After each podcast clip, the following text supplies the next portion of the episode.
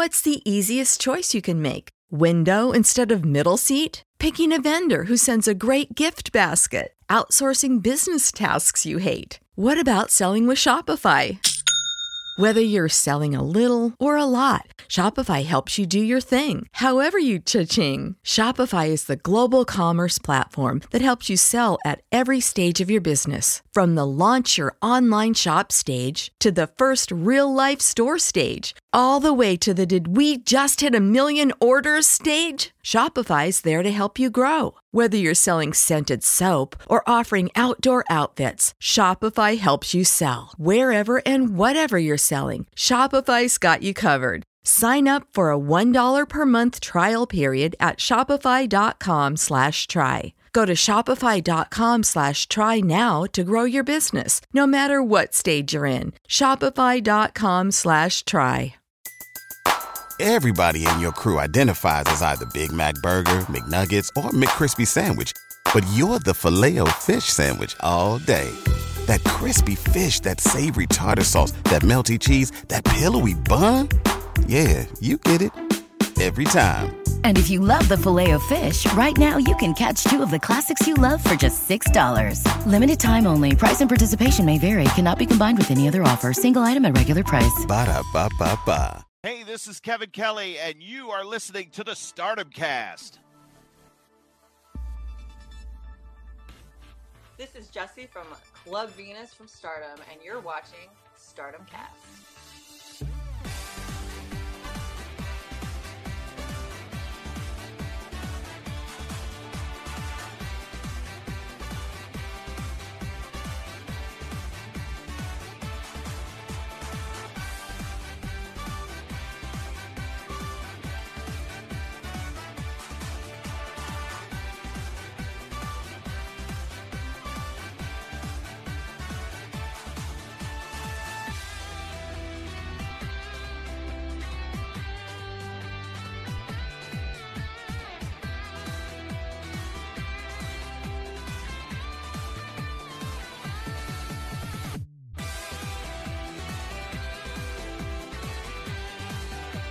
Hello, everyone, and welcome to the Stardom Cast. This is a podcast we talk all things about the fantastic professional wrestling company that is Stardom, and we do it in a positive and what I like to think fun manner. I'm your host for this episode. My name is Matt Turner, and we will not be joined by Rob Goodwin as Rob is under the weather, so we're going to fly this episode solo. But that's okay, folks, because we have a lot to talk about today. I believe we are reviewing four shows including the Goddess of Stardom Tag Team Tournament Final, and we'll be previewing the two big shows this weekend New Blood West, as well as Stardom Gold Rush pay per view with the main event, or maybe semi main event, for the Wonder of Stardom Championship Saori Anou challenging Mirai. But, uh, Folks, I hope everybody's well. I hope everybody's doing fantastic today. Thank you for bearing with us as we venture on a solo episode. Um, I hope everybody is great today. I hope you're better today than you were yesterday. I hope you're better this week than you were last week. I hope you're better this month than you were last month. Folks, we have an absolutely loaded week here on the Stardom, pa- Stardom Cast podcast. There's so much going on, so much fantastic uh, information podcast, and uh, just a lot of content pumping out. We could not do that without the fantastic support from you. Now, um, I don't have anybody to do my normal banter with uh, in the beginning. But, uh, you know, Rob and I like to banter a little bit before we dive deep into the world of stardom. So, just kind of give you an idea what my week was. I did mention last week that I was going to go see the Marvels with my uh, wonderful wife, Amber, this past weekend. And we did that. We uh, went out to dinner, which was lovely. And then uh, we went to go see the Marvels. And I know a lot of the critics' reviews, I think like Rotten Tomatoes had like a 55% which is one of the lowest reviewed Marvel movies in the MCU in the, what's it, like 15, 16 years or so since this uh, phenomenon of the MCU started. A lot of the fans and a lot of the uh, critics that I listen to, a lot of my friends that have uh, access to early access to the movie, said no, was nowhere near as bad as the critics made it out to be, which I didn't think so. And I'm a pretty positive person, and I've enjoyed every single MCU movie. Yeah, everyone, even the ones that some people are like, oh, really? Like The Incredible Hulk or Iron Man 3 or Thor 2 The Dark World. I love all of them. I think they're all great. And uh, to the shock of nobody, folks, I absolutely loved the Marvels. Um, I'm a huge fan of Brie Larson as Captain Marvel. I think she does a great job. The lady that played Monica Rambeau, she was terrific. And then, of course, Miss Marvel, Kamala Khan. Absolutely loved, loved that show on Disney Plus. And do yourself a favor if you have not seen Miss Marvel on Disney Plus, go go and watch it, and then go watch this movie. This movie was a whole bunch of fun. It's less than two hours, which usually these Marvel movies, because there's so much to talk about, so much phenomenal source material. Usually these Marvel movies are like you know well over two hours. I mean, look at Endgame and Infinity War. I think their total runtime, if you watch them back to back, is like six hours. This one was less than two hours, and you're trying to get over, you know, three main heroes and Monica Rambeau, who uh, winds up becoming Photon, even though they don't say it in this movie, but eventually that's what happens if you know your history. Um, obviously, Carol Danvers as Captain Marvel, and then Kamala Khan as Miss Marvel. So you have those three that you're trying to tell their story, and then you do have the villain of this movie, and the villain is somebody that I really didn't know. For somebody who's pretty was, pretty good. I'm pretty good in my comic book history. Didn't really. It was like a almost like a female Ronan. I think in the comic books. I could be wrong. And if you do know, uh, please send me a message, Matt Turner OF, on the Instagram and or the Twitter. I believe it's Ronan in the comic books. I believe she's Ronan's daughter or Ronan's niece. I forget, but very much had Ronan's powers. If you remember Ronan from the very first Guardians of the Galaxy movie. But the movie was a lot of fun. It was really cool watching uh, the Marvels, movie. Uh, Captain uh, Captain Marvel or Miss Marvel and uh, Monica Rambeau with all that they're trying to phase back and forth with their phasing powers and a lot of really cool nods to Neal Adams um, of uh, Skrull Kree War.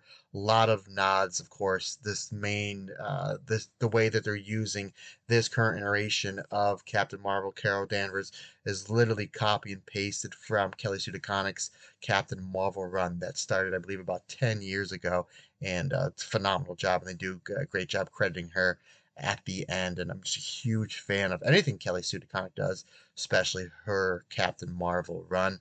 Um, and folks, stay for the the mid credit scene. There's really nothing at the end of the credits. There's just kind of little audio thing that's really not that major. But uh, yeah, Marvel's always done, especially when they first started. Their end credit scenes were always something like that was set up something huge. Literally from the very first MCU movie with Iron Man, where Nick Fury plants the seeds of bringing in the Avengers, and one of my favorite uh, post credit scenes was at the end of Iron Man 2 where they show Thor's hammer. I'm a huge fan of Thor, huge fan of uh, Mjolnir, Thor's hammer. So, and then of course, I think maybe the greatest, in my opinion, because I'm such a huge fan of Thanos, is at the end of Avengers where they show Thanos and like, wow, this is where they're going. And the p- past couple end credit scenes were just kind of left a little bit more to the imagination. Like they were good, but not great. Nothing blow away. Where this one is absolutely blow away. So, folks, stay for the mid credit scene because this is another game changer now. It's like, okay, now that's we, we know where we're going. The very next day, Friday, I was, uh, once I got done with work and got done with all the uh, fantastic things that I do on a daily basis, I was able to sit down and finish Loki season two. So I had a double scoop of Marvel goodness, of MCU goodness, and I absolutely loved Loki season two, and uh, Loki, the Marvel character, Thor's brother, not Loki, former Ring of Honor World Champion. That's my joke I have with Andy Header. But um, no, really good stuff. So um, I really enjoy. The MCU's been on a little bit. I'm not going to say a lull, but they were nowhere near as high as they were in 2017, 2018, coming off Infinity War and Endgame. Then again, really, what can they do? I mean, that's an all-time high right there. So they were kind of just, and again, not treading water, but they were kind of just maybe finding their footing to see where they need to get back. But it really seems the next two or three years, again, especially what happens at the end of Loki season two and the mid-credit scene of the Marvels, it really seems like okay, this is where we're going. It's probably going to set up the next six, seven, eight years of Marvel movies. And folks, I could not be any more excited. Boy, by the time they get to the end of this telling of the story, I'll be close to 50. That's crazy to say. Crazy to say. Okay, folks, that's enough non stardom talk. Let's get into the whole entire reason why you're here. Let's talk about the greatest wrestling promotion in the history of the world, in my opinion, the one and only stardom. I apologize, folks. I'm probably about two hours, so you might be hearing me take a few drink breaks. So again, this is going to be me nonstop, absolutely loaded show talking about starting the news. It was announced uh, earlier this week there's going to be a new rookie that is not named yet that is going to be debuting this weekend at New Blood. And uh, I believe she only turned, she just turned 18 years old, 18 or 19. Um, so still a teenager. And she's debuting against the one and only, one of the greatest Wonder of Stardom champions of all time, Momo Watanabe. I saw a meme that somebody put saying that, that they had her picture next to Momo's and said something along the lines of it's what happens when you literally just started playing the game and you put a cheat code in to get to the final boss. I thought that was really funny.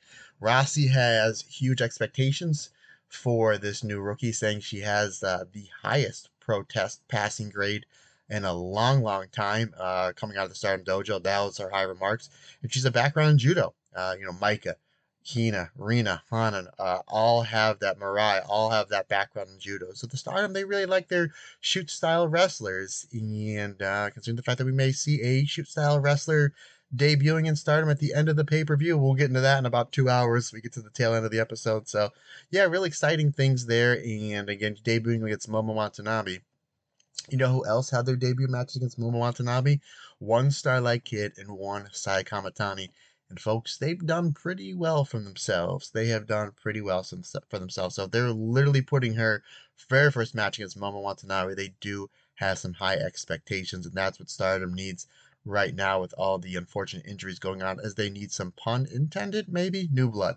So uh yeah that's really really excited. Um speaking of injuries two more on the injury block. Waka tsukiyama has a lumbar lower back injury that's going to take her out of action for probably uh, the next two or three weeks. There was no timetable set on her return date but that's would be my guess uh, probably until further evaluation. Mayu iwatani had dislocated her finger in her IWGP Championship match this past weekend against Stephanie Vaquer. And so that's an injury that you can probably work through if they just tape her fingers, but smart that they did keep her off the Gold Rush shows. And she is going to be replaced. So the Stars team in the Moneyball tournament will be Wingori, Hanan, Saida, and Hazuki. So uh, smart, just take her off. I mean, especially if they're going to go to the finals. Again, we will preview that at the end of the show. You really don't want Mayu doing ladder bumps with a dislocated finger because then it may throw her off when she bumps to try to swim out her arms. That could, you know, affect her shoulder, her neck, her elbow. And you really don't want, uh, you don't want anybody getting injured, especially you don't want Mayu getting injured, especially this time right now with all these injuries going on in Stardom. So kudos to Stardom. Say Mayu, you know, take this weekend off. We will figure it out. But I'm really excited for that team of Wingori and Hazuki. That could be a baller of a team. And who knows, maybe if they do win the money ball, then maybe at the end of the year at um, Dream Queendom, maybe we see a challenge uh, against the Bear Bear Bombers, Giulia Tekla and Mai Sakurai. That would be a great match at the final uh, show at the end of the year. Speaking of Mayu, she did an interview just recently, just uh, came out a handful of hours ago before I'm recording, basically saying that she uh, absolutely loved wrestling in America.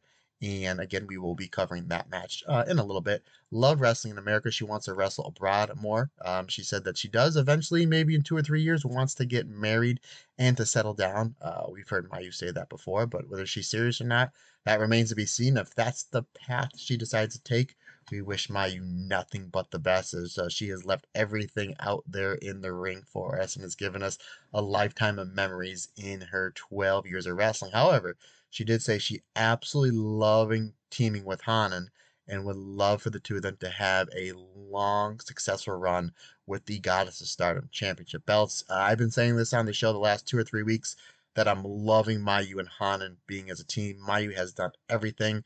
She hasn't had a really good run with that uh, Goddess of Stardom Championship since 2015, 2016 with Io. Uh, Hanan just turned 19 years old. I think would benefit her huge to be in the ring constantly in these longer matches, 15, 20 minutes, be teaming with Mayu and having main event or main event style matches against, who knows, a Divine Kingdom, against a Meltear, against a Natsupoi and Saori Anou, against an Aphrodite.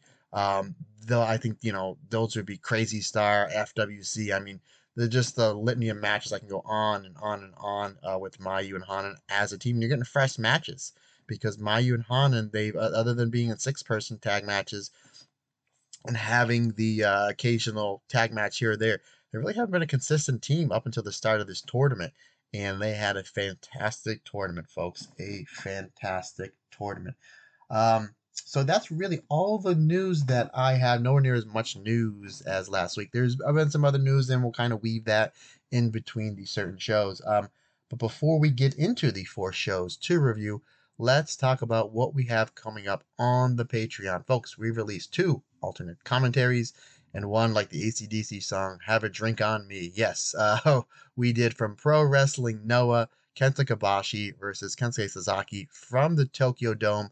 We released that on all tiers. Usually that is just for the uh, the white belt tier, um, uh, the Wonder of Stardom Championship tier, and above. We released that for all tier, just as a make good because we were supposed to do. We did do Suzu Suzuki and Maika for alternate commentary. We recorded, have everything done.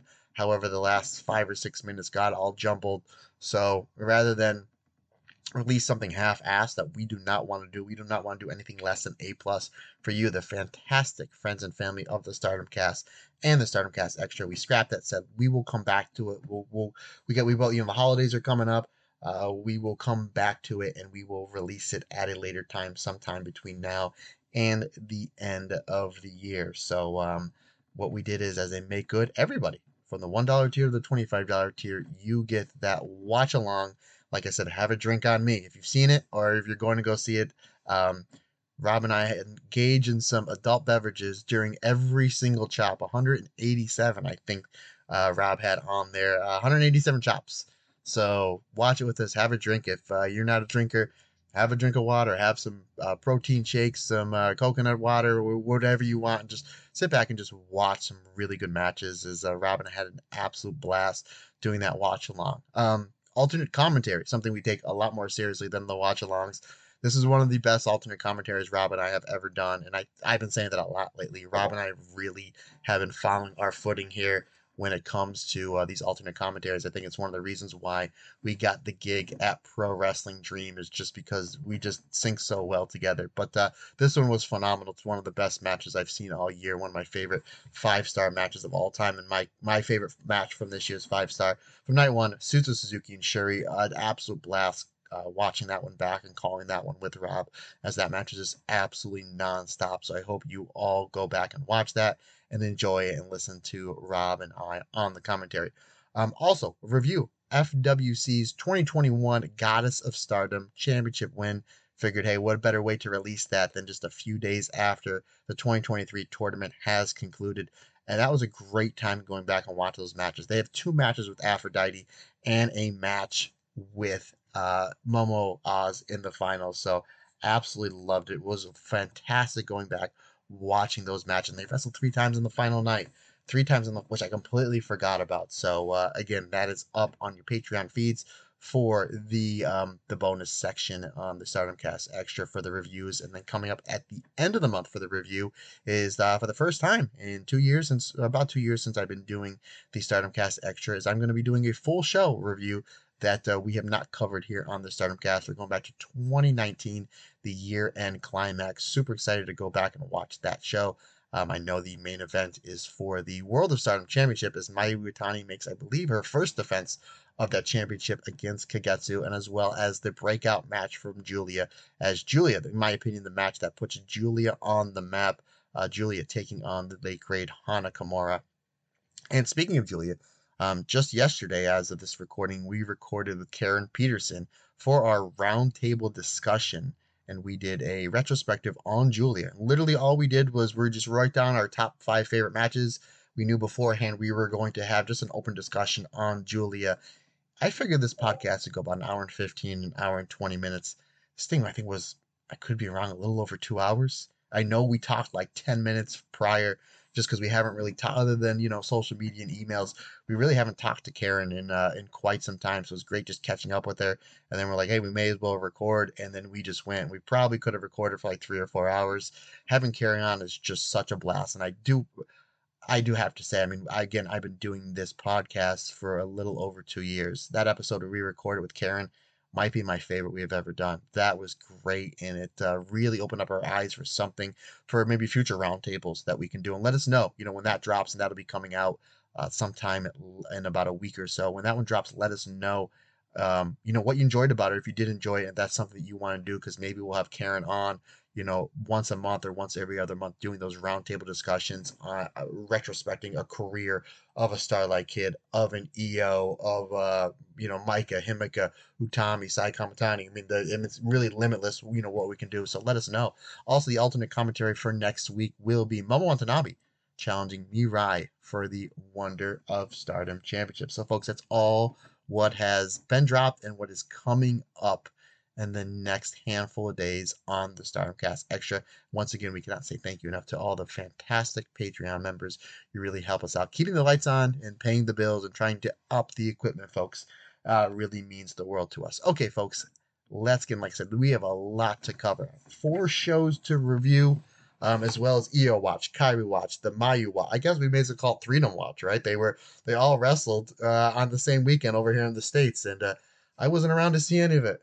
Uh, well, at least not you know not sit, sitting on my couch, but uh, but hey, I'm here to review it because that's what we do here, folks. That's what we do. Okay, the very first show was in front. First of all, shout out to a super friend of the show and someone who helps us out all the time.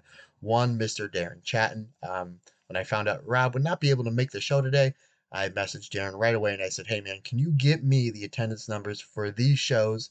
As usually that's uh, what Rob does, and I love shouting out the attendance and just you know so this way and I can write down what the attendance is so you know in due time maybe I can look back to see where stardom is you know month to month year to year day to day and whatnot. So Darren Darren Chatton my main man thank you so much for uh, bailing me out and uh, hey I saw that mean you got the same action figure that brand new EO Scott I'm gonna call it Io Shirai EO Shirai with the uh, brand new EO Shirai action figure that uh, WWE just released I had a heck of a time finding it on Ringside Collectibles. I think it sold out in like the first two hours. So I had to eBay it, and I think he did as well. So I was glad I was able to point you in the right direction, brother. And I'm glad that me and you both think that Io is the go. Once again, Darren, thank you so so much for getting me the attendance numbers. So we go to November 4th, um, to 429 people. I'm just going to read through the results, give you my star rating, and then maybe just go back into the match and just talk about something for like the bigger and better matches. Match number one, uh, started this one off with a bang. Hazuki, Tekla, and Rina. Hazuki gets the win in 6 minutes 32 seconds when she reverses a Rina jackknife with the Hazuki straw. Uh, this was a really good, solid opener. Usually, I don't go above three and a quarter stars on the openers, but this one was really good. Three and a half stars. Match number two saw the Oh My Julia team of Mai Sakurai and uh, Giulia defeating the Oedo team of Fukigen Death and Ruaka in 6 minutes and 49 seconds when Giulia pins Fukigen Death after a backdrop driver. This one was three and a quarter stars. Match number three was a three-way tag between Maika and Megan Bain, also known as Divine Kingdom, versus the team of Hina and Lady C, the Queen's Quest team, and Saki and Sherry, where Megan Bain pins Lady C after an F5 in 7 minutes and 14 seconds three and a quarter stars. Match number four, after I read the results, we are going to go back and talk about this bad boy. So the uh, the team, the New Eras, remember them? Former Goddess of Stardom uh, Tag Team Champions. The New Eras, Mirai, Wonder of Stardom Champion, and Ami Sohrei defeating the Cosmic Angels team of Saori Anou and Yuna Mizumori in 12 minutes and 2 seconds when Mirai taps out Yuna Mizumori with the Mirror Mirai, but I will always call it, folks, the double wrist lock because I am catch wrestling trained. Folks, this was amazing. Four and a quarter stars. This match just starts out, you kind of know where they're going about three, four minutes in that.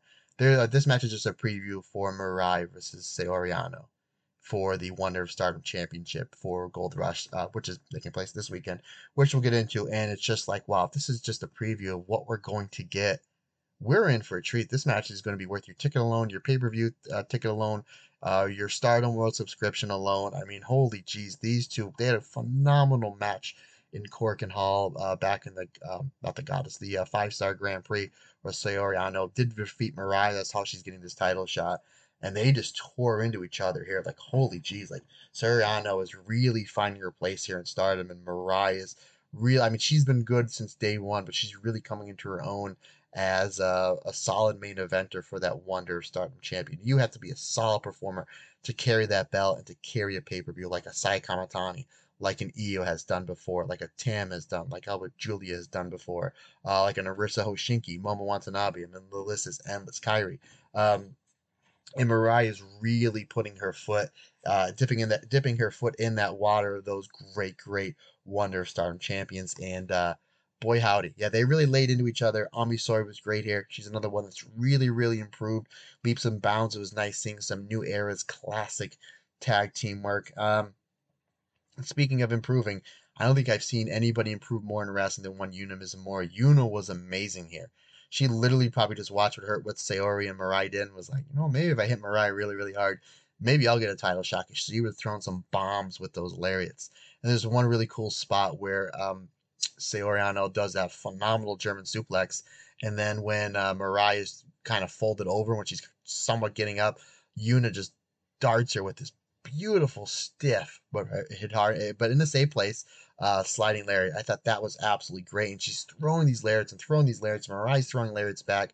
And she goes to throw this one lariat. And this was one of the coolest ways I've ever seen to get in the double wrist lock. And folks, I use the double wrist lock quite a bit uh, in my matches, and I'm always thinking of different ways to get into it. Yuna throws this double wrist lock, and it's like her third or fourth one. And here's my Gorilla Monsoon uh, reference of the day: going to the well once too often. When she throws this clothesline for the fourth or fifth time on Mirai, Mirai gets control of the wrist and the bicep and then transitions into the double wrist lock coming off this wicked clothesline, which I thought was great. Eventually, uh, Saori Anou breaks it up. They go back and forth. Ami takes out uh, Saori and then uh, they build to the double wrist lock and Mirai then is able to get the double wrist lock, the mirror Mirai back onto Yuna causing the tap out. This was fantastic. I think this show went up like the day we recorded. And we're always say we will we that's what we do on the Stardom Cast. We will always review every show, not necessarily go through every match, but just go through every show just so we cover everything. You know, we want to be like if you were to go through our podcast from the very first episode of the year into the end, that every match will be uh, accounted for. You know, we take a lot of pride in that. You know, we won't skip over anything. That's, you know, hey, we're professionals. So again, we're reviewing four shows. So some of the stuff we're to breeze through, but a lot of some of the stuff that's really, really good, I'm to stop and talk about because it deserves it. Folks, if you've not seen this match uh, or this show, go back and watch, especially this match.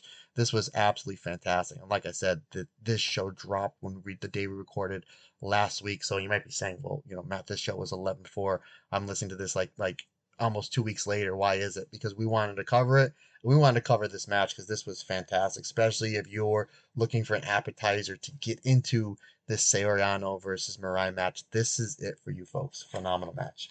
Match number five, Red Star Goddess um, ch- uh, match in the Goddess of Stardom uh, tournament saw the team of Max Mini pulling off an upset, getting their first win uh, defeating the Oedo Tai team of XL, Momo Watanabe, and Natsuko Tora in 11 minutes and 27 seconds when uh, Saya um, is able to escape the DVD bomb from Natsuko Tora and rolls her up with the Ida Bashi. Uh, three and three fourths stars solid match between these uh, these two teams. Hanako really coming into her own.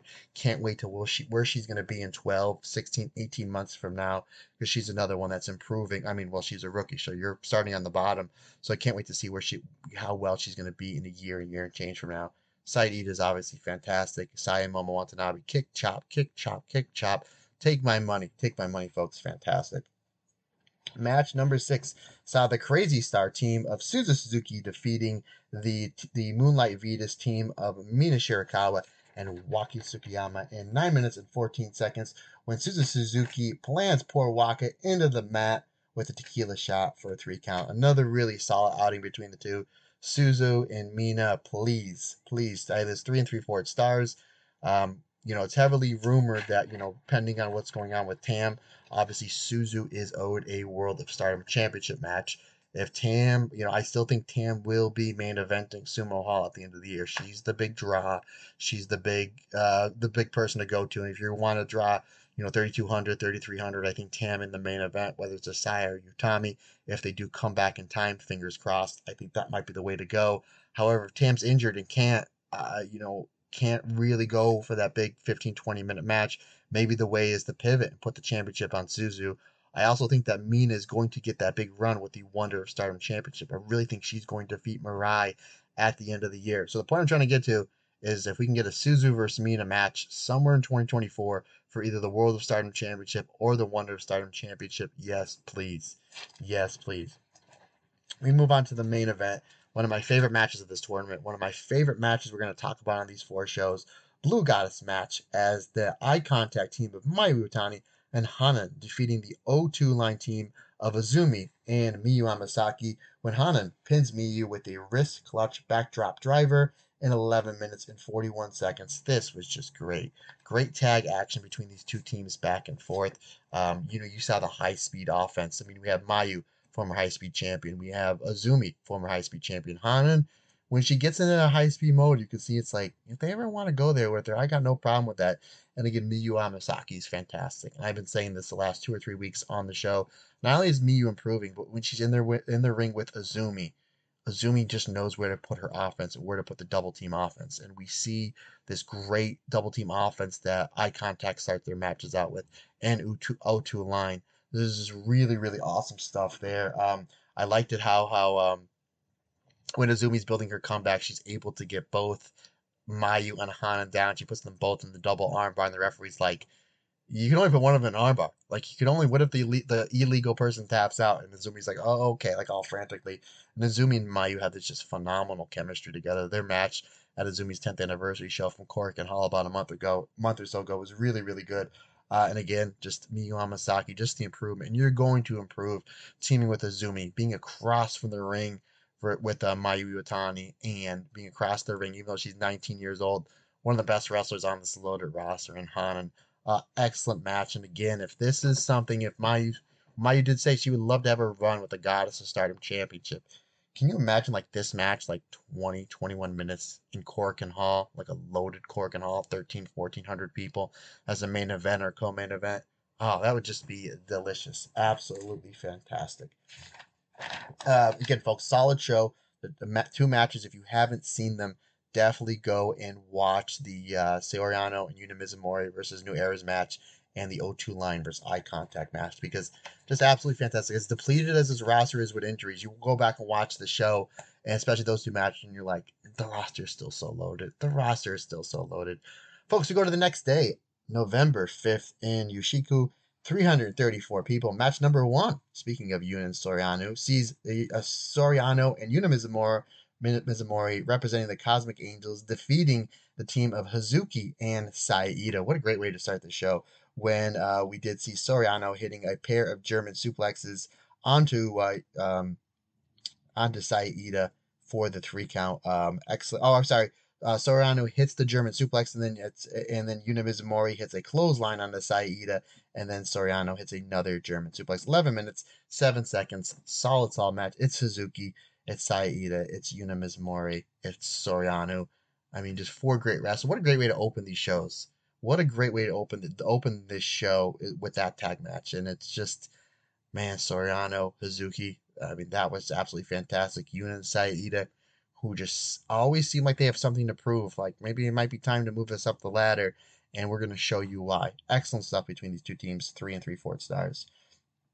Match number five. Oh, baby, this one was crazy.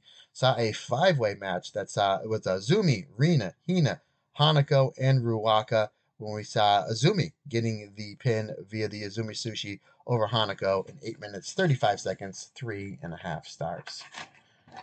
Moving along, match number three saw the team of uh, six person tag match of Mai Sakurai, Megan Bayne, and Maika defeating the God's Eyes team of Shuri, Saki Kashima and the Wonder of Stardom champion Mirai when Megan Bayne pins Saki after an F5. Three and a quarter stars. Folks, solid stuff here we did see with Maika and Shuri. We only got a little bit of it here. Only a little bit of uh, Maika and Mirai. Um, however, the thing to really watch watching this match is the hats. Maika and Megan Bayne with their headdresses looking like Wonder Woman. Looking like Wonder Woman.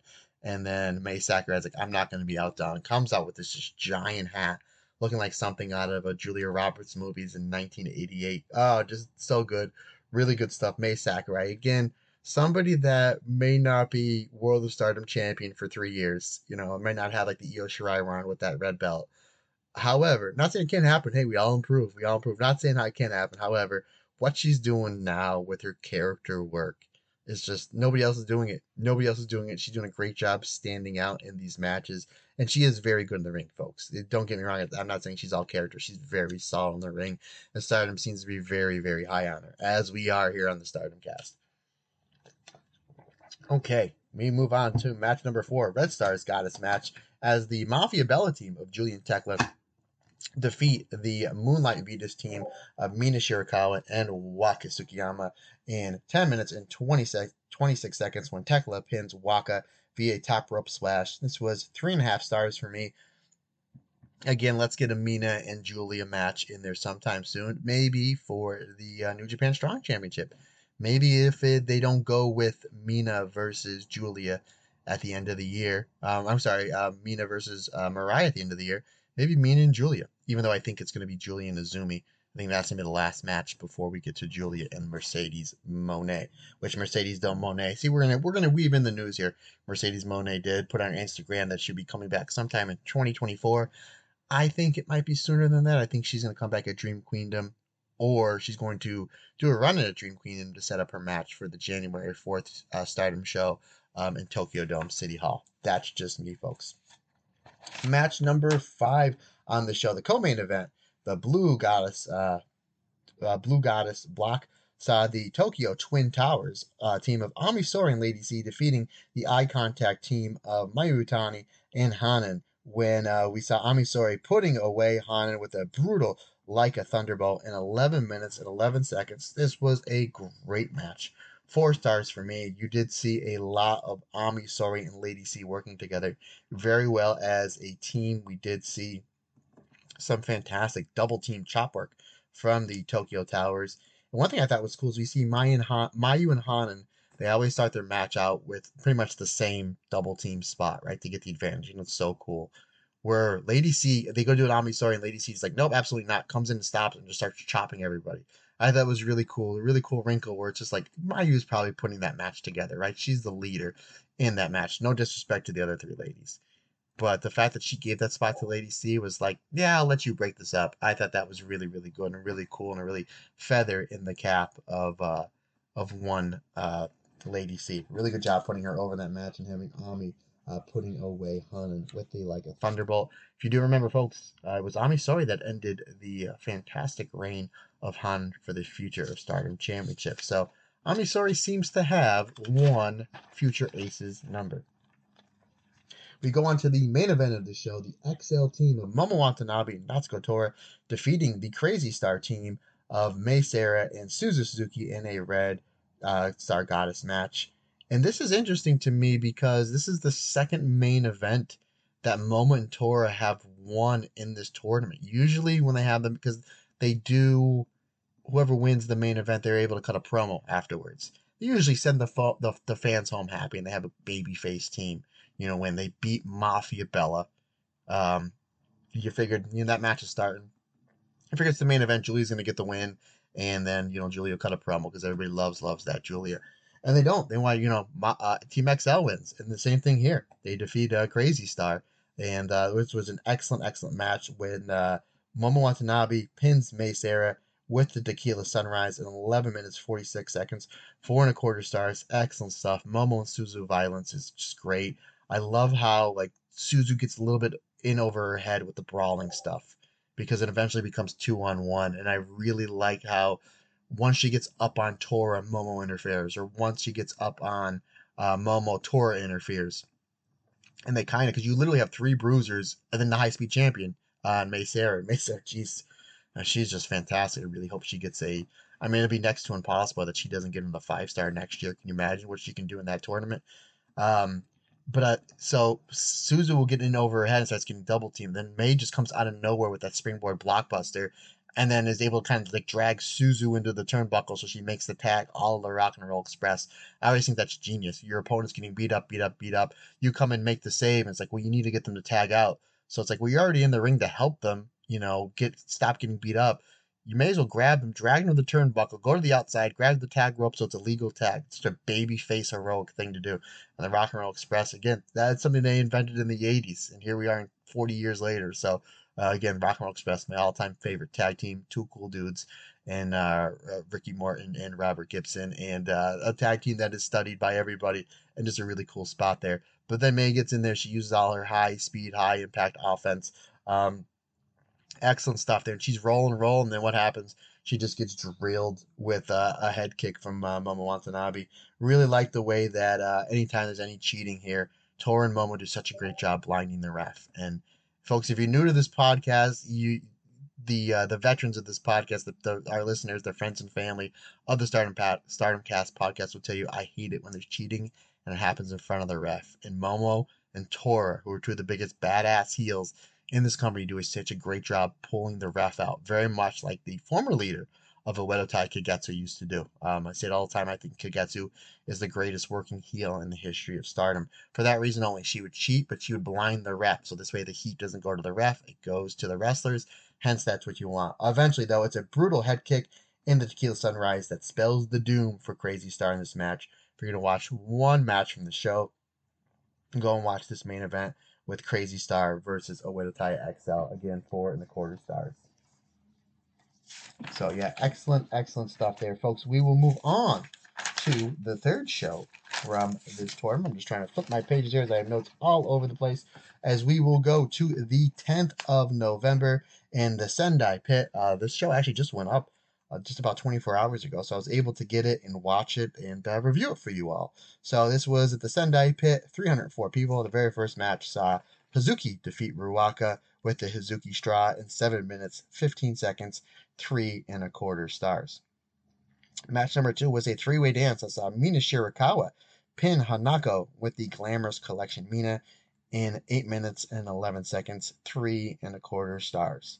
Match number th- 3 saw the Crazy Star team of Suzu Suzuki and Mei Seira defeating the Tokyo Towers team of Ami Sohrei and Lady C when Suzu Suzuki taps out Lady C with a Yokobari lock in 7 minutes and 40 seconds. Excuse me, three and a half stars. Um, X, I love that the Yokobari lock, which it's like a double wrist lock into a head scissors. I think that's just an awesome, awesome, excellent, excellent move, and Suzu does it all so well. Oh, sorry, folks. I'm getting a little. I had to wet the whistle there, my friends. We move on to match number four. Mai Sakurai and Mirai defeating the team of Yuna Mizumori and Saori Anou. They really, I mean, I know they bumped this, bumped this tournament all around quite a bit here, folks, and um, I would have loved for them to kind of get lock Saori uh, in on this tournament and just have her team with Yuna. I know, I know it was supposed to be Meltear, Tam, and Natsupoi, um, you know, and then uh, and then it was supposed to be um, Natsupoi was injured, then it was to be Tam and Yuna. That just got completely scrapped. But uh, Yuna and Saori, they teamed up quite a bit here on this weekend, and they were fantastic. They were terrific on all these. Again, I think Saori, I know, I think she worked uh, over here in the states for the uh, Sukeban promotion, and she did some stuff with Oz Academy. So they probably couldn't lock her down for all the dates and just trying to reshuffle it.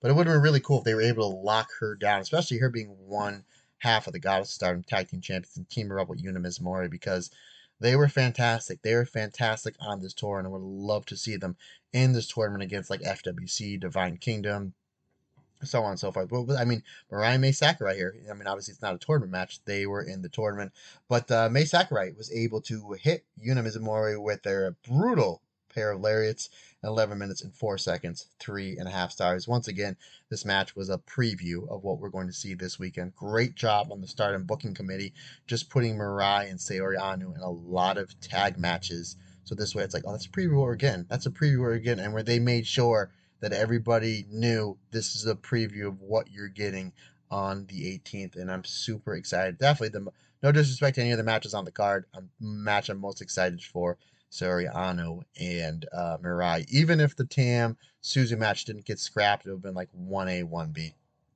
between the two. Match number five, we go to the Blue Stars in the Goddess of Stardom tournament. Saw the Divine Kingdom team of Megan Bayne and uh, Maika defeating the O2 line team of Azumi and Miyu Amasaki when um, the uh, Divine Kingdom team hit the Doomsday F5 combination to, uh, well, to Doomsday, and then Mega Bayne hits the F5. Can you imagine Doomsday F5. That's crazy. That's something that you create out of out of a video game. Excuse me. Um, they Megan Bayne pins Miyu Amasaki in 8 minutes and 25 seconds with the F5, three and a half stars. We move on to the co-main event of this show, the XL team of Momo Watanabe and Natsuko Tora defeating the Prominence team of Risa Sera and Kurumi Hiiragi when Natsuko Tora pins Kurumi Hiiragi with a Swanton Bomb in 9 minutes and 5 seconds. This was my favorite match of the show. Three and three fourths stars. And folks, correct me if I'm wrong, Prominence only ate one L in this tournament. They had a few draws, but this was the only actual pinfall that they had in this tournament, and that just goes to show you how much that they invest in Natsuko Tora. They built her up for the five star to give her to Tam, so Tam can get the win there. Understand that, but they're doing a great job building her back up in this tournament. This XL team was phenomenal in this tournament. Same tournament a lot. Love to see them team up a little bit more heading into 2024. Not unless they have single plans for Momo or Tora. Um, I would love to see maybe Momo get a push up towards the World of Stardom champion whether it's Suzu, whether it's Tam, whether it's Saya Kamitani, whether it's Utami, all those matches. I mean, money, right? Momo versus any one of those four. Really, Momo versus anybody. She could work a broomstick and make it work. But I mean, for you know, main event, your pay per view, 22, 23 minutes with Tam, with Suzu, Saya, Utami. Uh, yes, please. Yes, please go back and watch those Momo versus Mayu matches for the World of Stardom Championship. Um, I believe the ninth anniversary show I think that's when Mayu debuts the uh, red gear for their red belt. Um, yeah, again, I know we have a lot of new listeners to the Stardom Cast. Uh, early 2020, uh, before before COVID hit, I believe it's the ninth anniversary show. Momo Watanabe, at the time leader of Queen's Quest, um, challenging Mayu Iwatani for the World of Stardom Championship. Um, let's get back on track here, folks. I guess we're on track. We're talking about Stardom. Um, yeah, my favorite match of the show. The main event, Red Stars Goddess match. The Mafia Bell team of Giulia and Thekla defeating the God's Eye team of Shuri and Saki Kashima.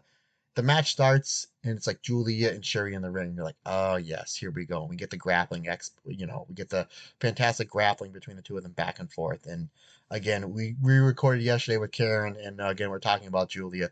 Giulia's best match, in my opinion, and a lot of people's opinion, is that match at Dream Queendom last year with Shuri.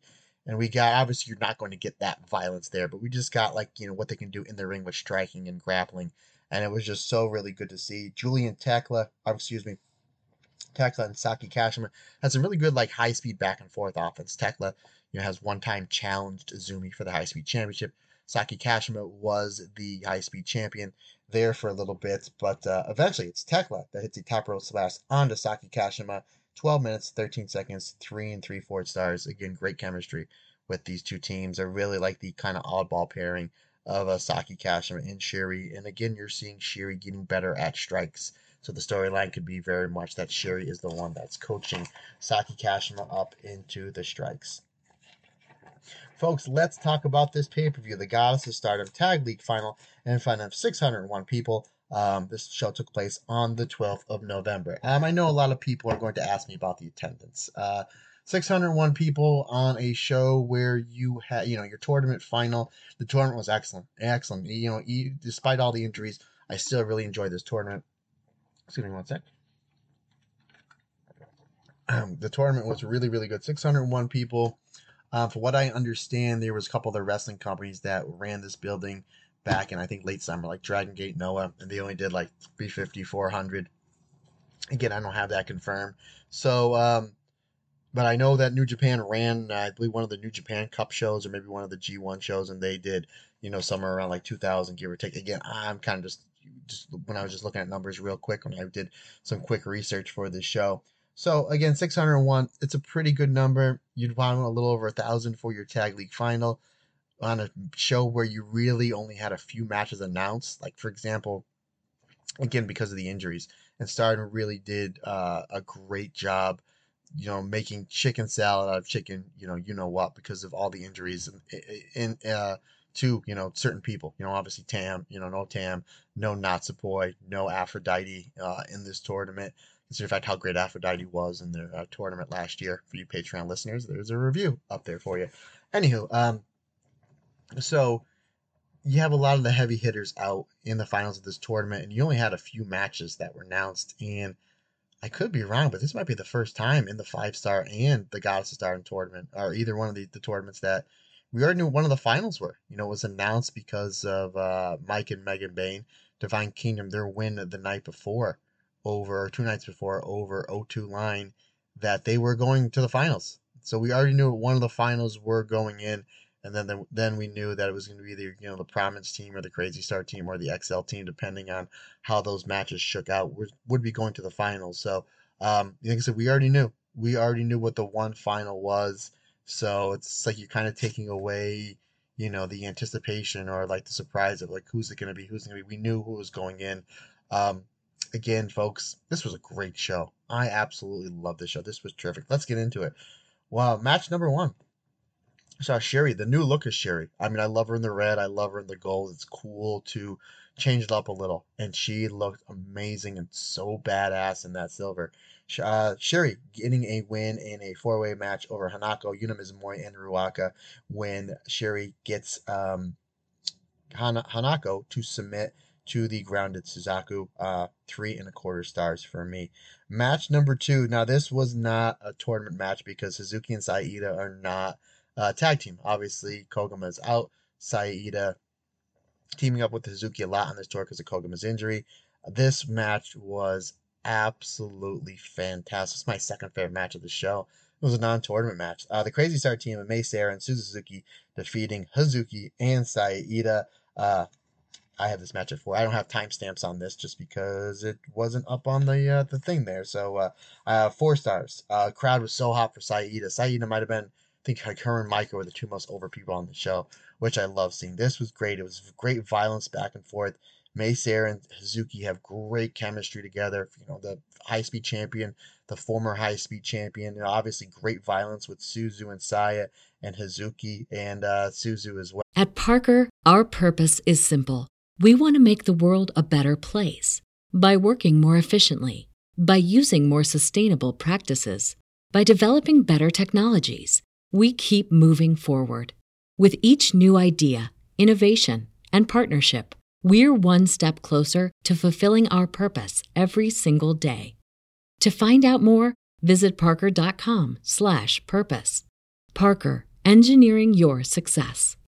Say goodbye to your credit card rewards. Greedy corporate mega stores, led by Walmart and Target, are pushing for a law in Congress to take away your hard earned cash back and travel points to line their pockets. The Durbin Marshall credit card bill would enact harmful credit card routing mandates that would end credit card rewards as we know it. If you love your credit card rewards, tell your lawmakers hands off my rewards. Tell them to oppose the Durbin Marshall credit card bill Again, somewhere down the line, you know, main event match somewhere, red belt, white belt, finals of the five star, finals of the Cinderella. Would love to see the two of them have a one on one match for like 14, 15 minutes. I thought it was great stuff. Um, and it, the way that Suzu and Mei just gel together and worked so well together. I know that they were teasing that Suzu and Giulia were going to be a team going into this tournament to take out the Prominence team. I think that match is coming somewhere down the line. Maybe like some sort of hardcore match. But uh, I was kind of glad that they went with Suzu and Mei because they were so great as a tag team and had one of my favorite tag matches in all of wrestling uh, this year when they challenged for the Goddess of Stardom Champions uh, Championship against Saori Anou and Natsupoi. But excellent stuff here uh, from this from this this match. This match was great. This match alone was worth my pay per view dollars. And again, it wasn't even. It was kind of just like we need to put some matches on this card because we can't fill with all block matches like we do every year because of the injuries. And again, Stardom was able to kind of look at what they had and, and just made magic and just made absolute magic. And kudos to the Stardom booking committee and everybody there that really, really, again, uh, you have a dampered uh, roster with all the injuries, and they gave us this match. How can you complain about Stardom, folks? Really, how can you complain about Stardom? Match number three was a non-tournament match as the Divine Kingdom team rematches O2 Line, and uh, I like this match a little bit better than I did their tournament match, but it was uh, Megan Bayne pins Miyu Amasaki with an F5, three and three fourths stars. Match number four, we go to our first Goddess of Stardom uh, tournament match. The one thing I do want to make mention that I was a little confused on that they do all the time at the five star Grand Prix before every match in the five star Grand Prix. They've done it the past handful of years. I think they did it last year for the Goddess of Stardom tournament, is they give you a graphic with the person's name and how many points they have going into that match. So this way, you know, the whole block actually. So this way you know just between all the forfeits and who wasn't there, who was there, I was really confused who was eligible to go to the finals. And I was just able to kind of work my way down on certain things, you know, with the help of certain people um, over there on the uh, the Twitter. I'm not gonna call it X on the Twitterverse. So uh, yeah, it, it would have helped out a little bit if uh, the fine folks over there on Stardom World would have been able to put up the graphic with the points. So this way we kind of can keep track where we were at. Because I usually do a great job. I'm not usually. I always do a great job keeping track in my notes, uh, in my tablets that I write in. I just couldn't figure it out just because it's like, well, did they have a buy because of Meltear wasn't there, or there now because Hanan was injured and she was out a couple days, so it was really confusing to see who was on what point. So that's why I'm not rallying off any of the points, folks, and I do apologize. I uh, pride myself as a professional, but it was just really hard to keep track. Um, so we go to the first uh, tournament match of the final night. Blue Goddess, Mirai and Mai Sakurai getting the win over the Tokyo Towers when uh, Mirai hits a brutal lariat on the Lady C. Uh, I had this at three, three, four stars and uh, would have maybe was closer to three and a half, but I think I bumped it up a little bit because of Mai Sakurai's hat. So again, once again, all out on this this huge hat thing. It really looks like they're building towards a Mirai vs. Ami Sohrei match because they focused a lot of the match here, and they were throwing some absolute bombs. I think, and here's my prediction. Obviously, Mirai at the end of the year is going to have a big Wonder of Stardom Championship match. It's going to be, in my opinion, the Mina Shirakawa or Maika. And I think she's going to drop the belt there. I think the smart decision would be to go with, I mean, it's, it's a win win.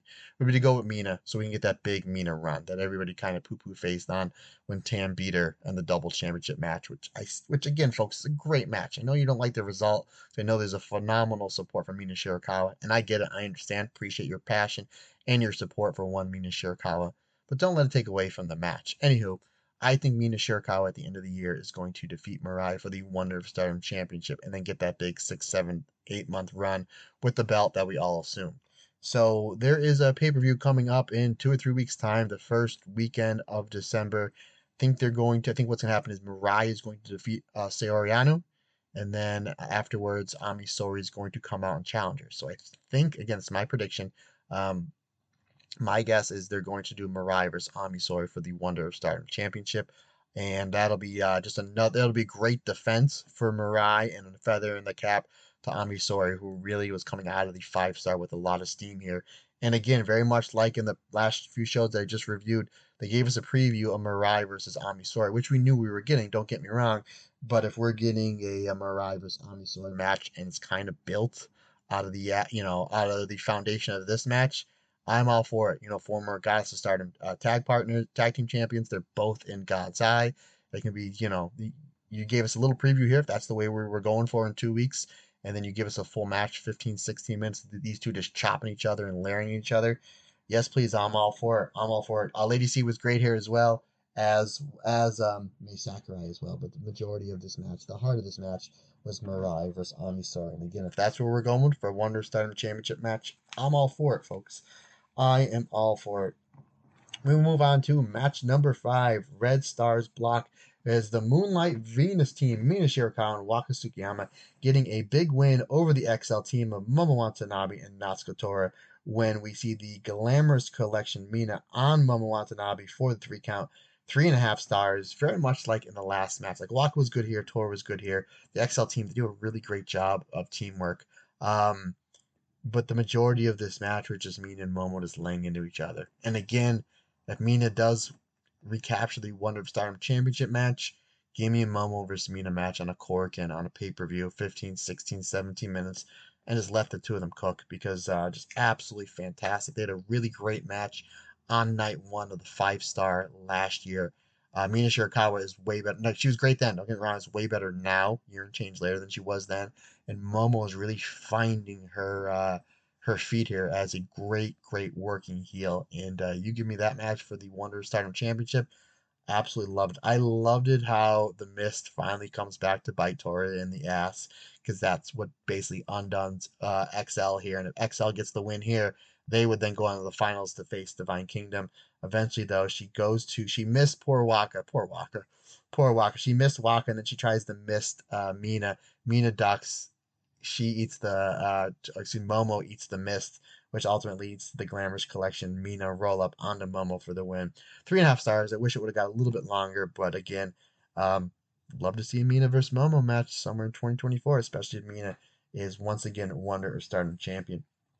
Match number six and the final tournament match of this show. Oh, well, final tournament match. By that I do mean um, the uh, final final block match.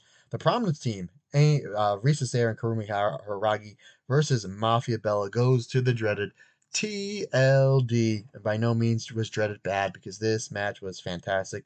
We get a prominent jump start to start the match, uh, and then it basically turns into ECW style brawl. Uh, then we get a phenomenal series of just hard hitting action between Risa, Sera, and Giulia, kind of picking up where they left off a few months prior to their main event match for the New Japan Strong Championship.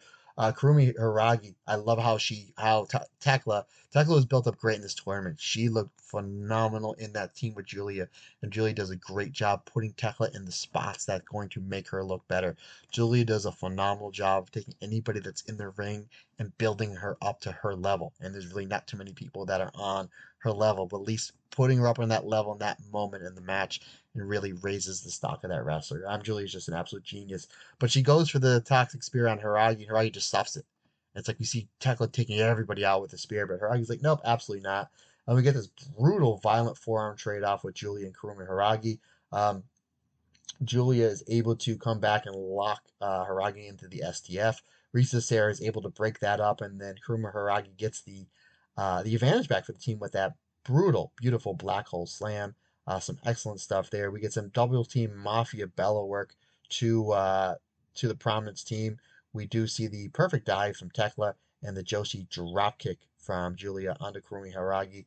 Uh, then we see Hiiragi coming back on Giulia and just lacing, just lambasting the former World of Stardom champion and Giulia with some brutal, brutal uh, lariats. Hiiragi eventually, though, misses the top rope splash onto Giulia, Giulia locks in the Gannosuke clutch, but by the time she gets Hiiragi's shoulders down, the bell rings and we get the time limit draw. Four stars. Four stars for me. Solid match. And folks, we get the finals. So now we know it is going to be the crazy star team of Suzu Suzuki and Mei Seira going up against the Divine Kingdom team of Maika and Megan Bayne. Folks, Suzu Suzuki, maybe low key MVP uh, wrestler of the year, at least in stardom. Like if you're going by not only match quality because she's great, but wins and losses. She came into this year as one third of the of Stardom champions. They defended the belts successfully and won the very first ever Triangle Derby. Uh, she then signs a full time contract with Stardom. Thank you, Stardom. Uh, thank you, Suzu. And then she wins the five star Grand Prix. And then she makes it to the finals with Mei Seira, who they're having an absolute run against a team of Maika and Megan Bayne. Uh, here's Maika who her tag partner back in May retired. You know, she kind of gets a new one here, at least for the time being, to Megan Bayne, and finds herself Maika. Here we go. Maika's in the her second finals as well. You know, obviously it was her and Suzu Suzuki a few months prior in the finals of the uh, five star Grand Prix. So we get a little bit of a kind of a rematch from final to final. And folks, I predicted this. At the beginning of this tournament, I said it would be Divine Kingdom over Crazy Star in the finals and I absolutely got it right. I I was astounded. I was astounded. Um, the the uh, obviously the divine spoilers. The Divine Kingdom team they win this match, win the tournament when there's a Doomsday device to Mei Seira into the Michinoku driver for the three count. Folks, I had this at four and a half stars. I'm going to go through as soon as I did. I'm going to do a quick review of this match. I'm going to go through my top five favorite matches and my top five favorite tag teams. Um, this was great the way that it built. They played off a lot of Suzu versus Maika uh, in this match. Mei Seira was great. How she was kind of just trying to run Megan Bayne all throughout, kind of maybe trying to wear down, wear her down. Really great stuff. I love it how Mike and Megan Bayne will get their opponents down, just keep body slamming each other on top of their opponents. You know, victory through self destruction. There's one spot where Suzu tries to hit the poison round on Megan Bayne. I don't know if it's because like Megan is just so big that she couldn't, so tall. I mean, that she really couldn't Suzu couldn't get all the way up or their timing was off. So kind of missed the bump, but at the same time, then Suzu was like, I'm just gonna dead literally just deadlift Megan Bayne. I mean, just planted her right in the mat. I don't think Megan knew it was coming, but same time, that's the position that Suzu needed to get her for the spot. It's like, ah, since I won't get you with the run, I'll just, you know, hit uh, German suplex, which she throws so good onto Megan Bayne. I thought that was really good. Uh, the lung lower German suplex into the Rolling Star combination onto Maika.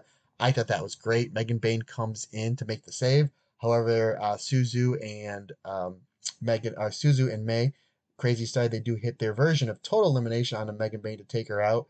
And then uh, we do see some back and forth with Megan, excuse me, not Megan, with Crazy Star onto Maika. Eventually, Divine Kingdom, excuse me, Divine Kingdom, Maika and Megan Bayne, they hit their uh, Cheers power bomb. They did it to a O2 line where it's basically they pick both their opponents up for the power bomb, they cl- they smash them into each other and then drop them uh, onto the mat. I think that's a really really cool spot. Looked like this was going to be the end of one Mei Seira because she, was a legal person. Maika goes to give her the Michinoku driver, but they do a great job on this tease of a false false finish where Mei Seira rolls through the Michinoku driver into a small package and almost steals it. Almost steals it. We saw, you know, Maika's trainer, Taka Michinoku, who taught her the Michinoku driver. We saw Taka, we see Taka has lost a lot of big matches by getting the Michinoku driver countered into a roll up. I don't know if Maika's that's really ever happened too much in her stardom career. And if anybody's going to do it or do it any better, it'd be Mei Seira. And that was so close to the finish. Great job building that up. Again, though, it's the Doomsday device, uh, 360 lariat, 360 lariat into the Doomsday device into the uh, the Michinoku driver that spells the end of Crazy Star and giving Maika her first tournament win. Uh, good on Maika. You can see how much that absolutely meant to her. Then afterwards, they just beat up Suzu Suzuki. They hit her like a double power bomb and uh, they beat up poor Suzu. So um, yeah, that was uh, really really good stuff there. Uh, excellent tournament. Again, we didn't have any Meltear. We didn't have uh, no Aphrodite you know, Hanan was injured, missed the last few matches of the tournament. Koguma was injured, no FWC the last few matches of the tournament. It's still great. This was still a great, fantastic tournament. Um, okay, folks, let's go down the top five teams. My top five favorite teams. And folks, um, after you listen to this episode, or if you want to pause it right here uh, after I get done, by all means, let me know what your top five favorite teams were. Uh, you know, Matt Turner OF on the Instagram and or the Twitter, and your top five favorite matches, because that's what I'm going to do. Top five teams. Now, my one and two were pretty solid. Uh, three, four, and five they can change pretty much at any time, but I'll tell you why. I had one team at five, one at four, one at three. Number five, FWC Hazuki and Koguma. Had Koguma not gotten injured and was able to finish the last few matches of the tournament, they may have bumped up a little. Um, and that's the reason why my number four team, O2 line, AZM Miyu Amasaki. Great matches, great chemistry. Great seeing AZM uh, back from her uh, little injury that she had. It was nice that she took some time off, able to recharge a little bit, come, came back, and again, what she's been able to do with Miyu Amasaki. Obviously, Miyu's putting in the work. You know, don't get me wrong, and I love that when somebody's putting in work and they're busting their ass and they're becoming better. So, uh, love seeing Miyu putting in the work, but just what her and AZM are doing as a team and AZM just able to, to make Miyu better than she already is and already becoming. So huge fan of O2 line. Number three, I put them at number three, the Divine Kingdom team, because, you know, the Divine Kingdom team of Mike and Megan Bayne. I put them number three because they won the tournament. Uh, again, they could have been four or five here, but I figured I would have gave them the number three spot because they ran the gamut on the tournament. Only lost one match via countout in Korakuen Hall to eye contact. Speaking of eye contact, number two, eye contact, Mayu Iwatani and Hanan Obviously, with Hana's injury, they missed I think the last match or two. But regardless, uh, I talked quite a bit of how much I love this Mayu and Hana team, and uh, I'm all in on Mayu and Hana being the goddess of Stardom tag team championship somewhere at the uh, somewhere in 2024. I'm all for it. My number one team, folks, does not come to any surprise. The Crazy Star team of Suzu Suzuki and Mei Seira. Back about three or four months ago, I said that Saori Anou and Natsupoi are slowly becoming my uh, tag team of the year.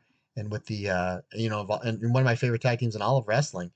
And just with the injury of Natsupoi and then just how well Suzu and Mei have just really been carrying the tag team division on their back uh, with the absence of Natsupoi. Uh, now maybe Crazy Star is my favorite tag team uh, of not just Stardom, but maybe of all of wrestling.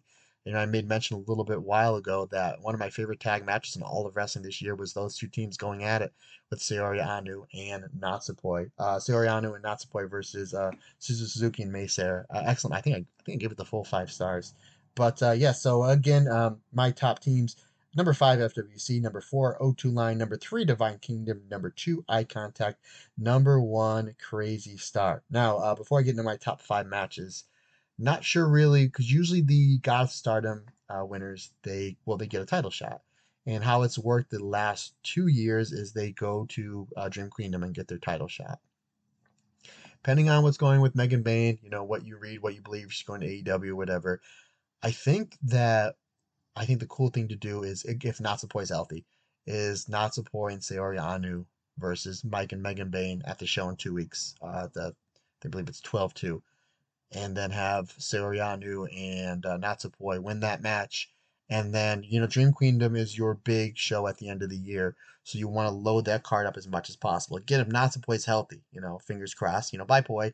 Uh, if Natsupoi's healthy, I would love to see Natsupoi and Saori Anou defend either against O2 line or defend against eye contact. What a or FWC. Really a lot of different ways that you can go. What a great match that would be. Great what a great tag match to end the year that would be with Saori Poi versus either O2 line or versus FWC or against eye contact. I mean, heads you win, tails you win. Really, uh, no losers there. So again, obviously that's all pending on uh, Natsupoi. I hope that uh, she comes back soon and she comes back healthy because, boy howdy, she really upped her stock this year in Stardom. Top five matches. Match number five was from the 5th of November. Uh, Momo and Natsuko Tora at Team XL versus the Crazy Star team of Suzu Suzuki and Mei Seira. Number four was from night one, the main event FWC of Hazuki and Koguma versus the Eye Contact team of Mayu Iwatani and Hanan. Uh, my match number three, my third favorite match, would be from the 4th of November. The Eye Contact team we just mentioned of Mayu Iwatani and Hanan versus the O2 line team of Miyu Amasaki and AZM. My number two match of the tournament, taking the silver medal, would be the Prominence team of Risa Sera and Kurumi Hiiragi versus the Crazy Star team of Suzu Suzuki and Mei Seira. And my number one favorite match of this tournament would be from the finals, the match that I just talked about, the Divine Kingdom team of Maika and Megan Bayne versus the Crazy Star team of Mei Seira and Suzu Suzuki. So once again, folks, number five, Team XL versus Crazy Star. Number four, FWC versus Eye Contact.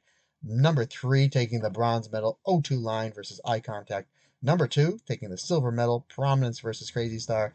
And my favorite match from this tournament. It seems like every every final is uh, my favorite match of the tournament. I think since 2019, Crazy Star versus Divine Kingdom.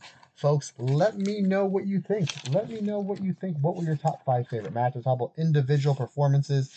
Anything like that that you uh, would like to talk about? You just let me know, and uh, we shall chat about it, folks. We shall chat about it. Now, before we get into our previews, we have two things to review. As I'm trying to find my notes here. And uh, we are going to be talking about Mayu Iwatani, as you can probably hear my pages flipping. Mayu Iwatani versus one Stephanie Vaquer for the IWGP Women's Championship. Um, I thought the match was absolutely fantastic. These two absolutely tore it up. And the fact that they had to uh, go after phenomenal match with Zack Sabre Jr. and Speedball Mike Bailey. Um, really just a testament to just how great uh, these two are. There's my notes. I knew I would find it eventually. Um, match went about 11 minutes, 37 seconds. That's not the official time, basically what I had it on my phone. Mayu did a great job giving Stephanie Vaquer a lot of offense in this match. Which, if you know Mayu, she's very good at being resilient, of getting her ass kicked early on in the match, and then making her come back. And this was like 60, 65% uh, Stephanie as uh, again it was a great job but these two just dropping each other on their heads mayu building her comeback up with the Donpai, the uh, crucifix bomb um, but eventually though it's mayu iwatani is able to uh, hit a crucifix bomb super kick combination which if you've seen these mayu championship matches whether it's for iwgp red belt white belt she loves using that combination. Um, she follows that up with a tombstone pile driver and a picture perfect moonsault I had the match at four and a quarter stars. Fantastic match. Match. Absolutely loved it. Wish it got a little bit longer, but uh, they are teasing to a match uh, in Mexico in CMLL for Stephanie Vaquer's uh, CMLL championship. So um, super excited to see that match if they do run it back. Um, folks, before we move on to Io and Kairi Watch, we do have some live notes uh, from our good friend over here of Neil. I'm going to butcher his last name. Neil uh. Capicala. Neil, I apologize, and I did apologize when you gave me the notes. I said I will probably get your name wrong because that's usually Rob's gimmick. So uh, Neil was nice enough to send us some live notes, and again, Neil, I apologize that if I did butcher your name. Um, keep sending the notes in, or if you want to send me an audio clip of how to say your name, I will eventually get it right. So um, here's what Neil had to say, and again, Neil, thank you so much for sending these notes in. And folks, if you're ever at a show, whether it's in Japan or any of these stardom wrestlers are on a match over in some independent or somewhere around you, let us know give us some notes about your experience. We'll read them live on the air and we will give you a shout out if you like. Um, so here's Neil's notes. Matt, my wife and I made the four hour drive from Austin to Garland, Texas. Now, folks, I'm assuming Neil made that drive to see Mayu based on what he's going, what he told me here in this text. So, you fantastic people over there on Bushiroad, Mayu's drawing tickets over here in the States. My man Neil and his wife, four hours one way, one way to see one wrestler, Mayu. Um, we made the four hour drive from Austin to Garland, Texas for the New Japan Strong Show last Friday. We decided to dress up for the event. I wore a sparkly rainbow suit and she had a sparkly rainbow jacket. Both of us with Mayu Iwatani uh, t shirts on as well. Neil, send pictures, brother. You're in sparkly clothes. Send pictures. Share them with us, my man. Uh, the show seemed like it was a little bit undersold as there were floors uh, tickets anyway. They were able to move us up to the second row next to the wrestler's entrance. When Mayu walked out, my wife and I stood up and cheered super loud. I had bought my Mayu Iwatani support towel as we were waving and jumping around. Mayu looks to her right, makes eye contact with us, smiles, and points at us. Oh, the classic Mayu point. That's awesome, brother, that you're the icon of stardom, able to recognize you and give you the classic Mayu point. Uh, that's like an early Christmas present. Uh, I could have gone home happy at that point, and that was more I could have ever hoped for. But fortunately, I got to see an incredible match in person between Mayu and Stephanie Vaquer. Here are some bullet points. These two women had a challenge going after Zack Sabre Jr., Zack Sabre Jr. and Speedball Mike Bailey, which was a banger of a match. I watched majority of the show, and it absolutely was, and the crowd was absolutely ballistic for the match. The crowd started a little bit quiet because of that, but being the professional that she is, Mayu did a fantastic job of playing to the audience after a couple of minutes. The crowd was fully involved and cheering loudly for both women. Um, I think that's the reason. I think Mayu knew how hot the crowd was for that match. I think that's why Mayu, being the baby face that she is, took as much heat as she did as when she as because the crowd was low, and at that point they would get their speed back from the speedball versus Zack Sabre match. I guess pun intended. So Mayu, being the genius she is with crowd psychology and being a baby face, once she started making her comeback towards the match, the crowd started getting hotter because they started getting their second win back from the phenomenal match with Sabre and Mike Bailey. So that just I just that just kind of dawned in my mind reading Neil's notes here. Um, I put the cheering at 70-30 for Mayu, which he seemed super appreciated of, and her demeanor was not one of a superstar but a humble individual. Stephanie was impressive as well as Mayu was super giving, allowing Stephanie to get a lot of offense in. I agree. I've seen it on my TV many times, but in person I couldn't help think Mayu's bones, especially her neck, are made of rubber. When Stephanie hit that release German suplex, Mayu's neck hitting the mat looked like it should not be able to bend that way. After the event, I walked by Veda Scott, who was doing English commentary for New Japan. I got to speak to her for a few minutes about the event, including the Mayu match, and tell her what a fan I was of hers going back to her ROH days. I also asked her husband, Speedball Mike Bailey, to tell her what amazing amazing match he had. Mayu was my favorite stardom wrestler anyways, but this experience cemented her as my favorite wrestler of all time.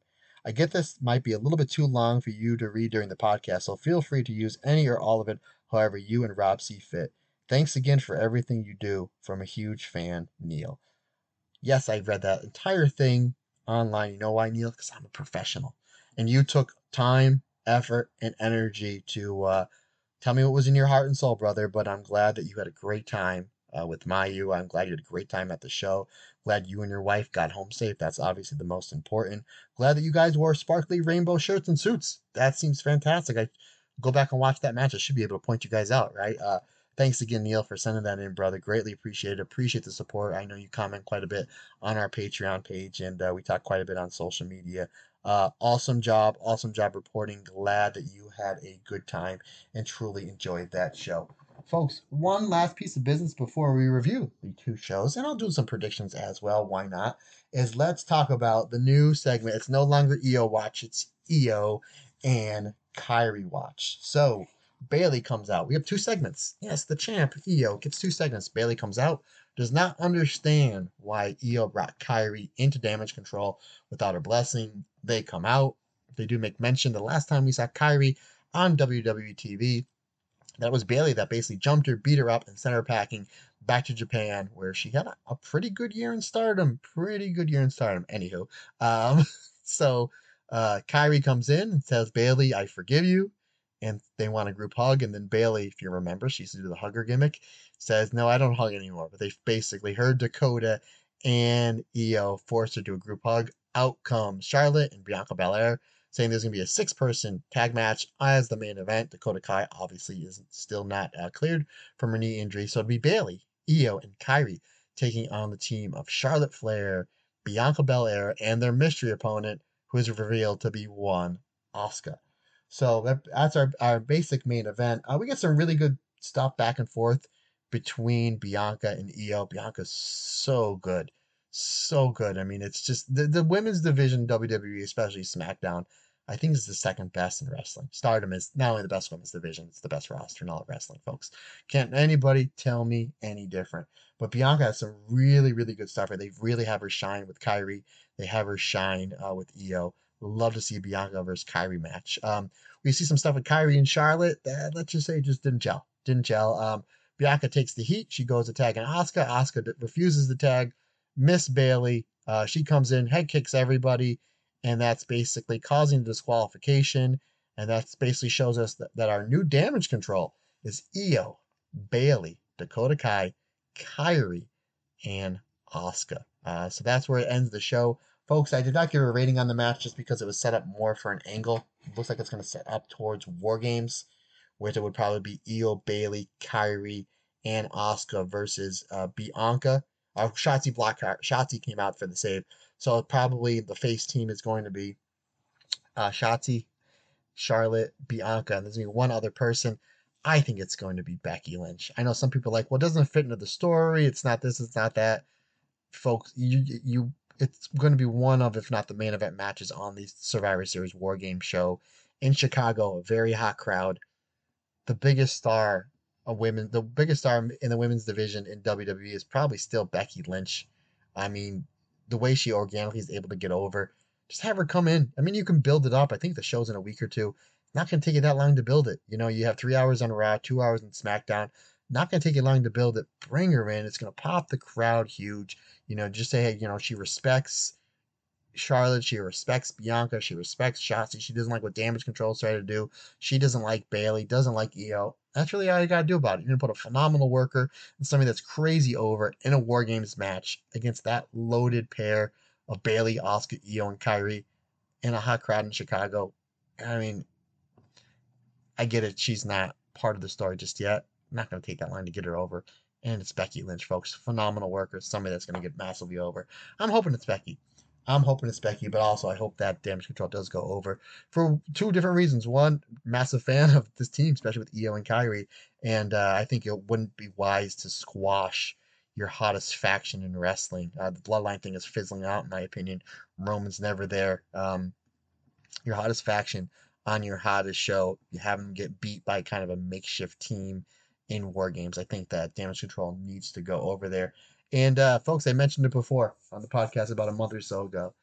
Uh, Io segments are drawing over 2 million people. 2 million people. This was uh, Io versus Asuka, Io versus Charlotte. Both had over 2 million viewers. And then these two segments were the two highest rated segments on SmackDown. I think doing two something like 2.3 million uh, viewers, something like that. So Io's drawn, folks. Io is drawn, and it was really, really smart because remember last late last summer excuse me, it's heavily rumored that Io is coming back to us in stardom, but Triple H has done a phenomenal job repackaging pretty much the entire company, especially the women's division, and understanding to think outside the box, do something different. And uh, he's drawing ratings, he's drawing money with Io at top. So uh, kudos to uh, Io, kudos to Kairi. Just love seeing them. Obviously, I would love to see them back in stardom, but at the same time, when you have over two million people watching you every week, not a bad consolation prize, folks. Not a bad consolation prize. All right, let's get into these two previews of these two shows. shall we? Let me just uh, pick up the card here for New Blood West. Now, I don't know, I don't think this is going to be on YouTube, but uh, the fantastic people over at We Are Stardom do a great job getting these shows out, especially New Blood shows in like a 24 hour turnaround. Might be a little bit longer than that because the next because they have this show and then they have the pay per view. So maybe Sunday, Monday, these shows will be up. I hope that the New Blood show is up by at least Monday night. So this way it'll give me Tuesday to watch it so we can review it for uh, Wednesday. And I believe there's another show. I think the show that happened the past weekend. So there probably three shows, if my if my memory is correct, three shows that we're going to review uh, next week. The uh, the show from I believe the the 11th, uh, New Blood, and then the uh, the pay per view Gold Rush. So uh, another loaded week we will have, folks. Another loaded weeks. Okay, Suzu Suzuki versus Yuna Mizumori. This is the match I'm looking for. Again, I don't know the order of the card. I'm just going by you know what I'm seeing over here on Twitter. This is the match I'm looking forward to the most. Yuna is just absolutely fantastic. Suzu is on a roll, but uh, Suzu Suzuki will get the win there. Mei Seira versus Hanan. Ooh, this might be the match I'm looking forward to the most. Um, Hanan is just she's fantastic. Mei Seira she has a title match the next day, so I don't see Mei eating a, a, a L here. However, they can have Hanan win here, and then have Mei win the next night, and then have Hanan come out and challenge Mei for the uh, high speed championship match. We did make mention before how Hanan's really good at that high speed style. I think Mei's going to get the win here, or they're going to do the time limit draw. But I would love to see Hanan get a win here and then come back and then challenge Mei for the high speed championship. I think that's where the money would be. We have Saya Iida versus Mai Sakurai, the chop versus the hat. Um, it is a new blood show, and Saya Iida is one half of the new blood tag team champions, as is Hanan. I'm going to say Saya Iida gets the win here, even though they're very, very big on Mai Sakurai. I tell you what, these those last two matches are tough to predict, which I like. Hanan versus Mei and Mai versus Saya Iida. Tough to pick. Ami Sohrei versus Zones. I've seen very little of Zones, but I know a lot of people are excited that she's going to be on this New Blood show. I'm going to say Ami Sohrei gets the win here because I think they're building towards an Ami versus Mirai Wonder Stardom Championship match.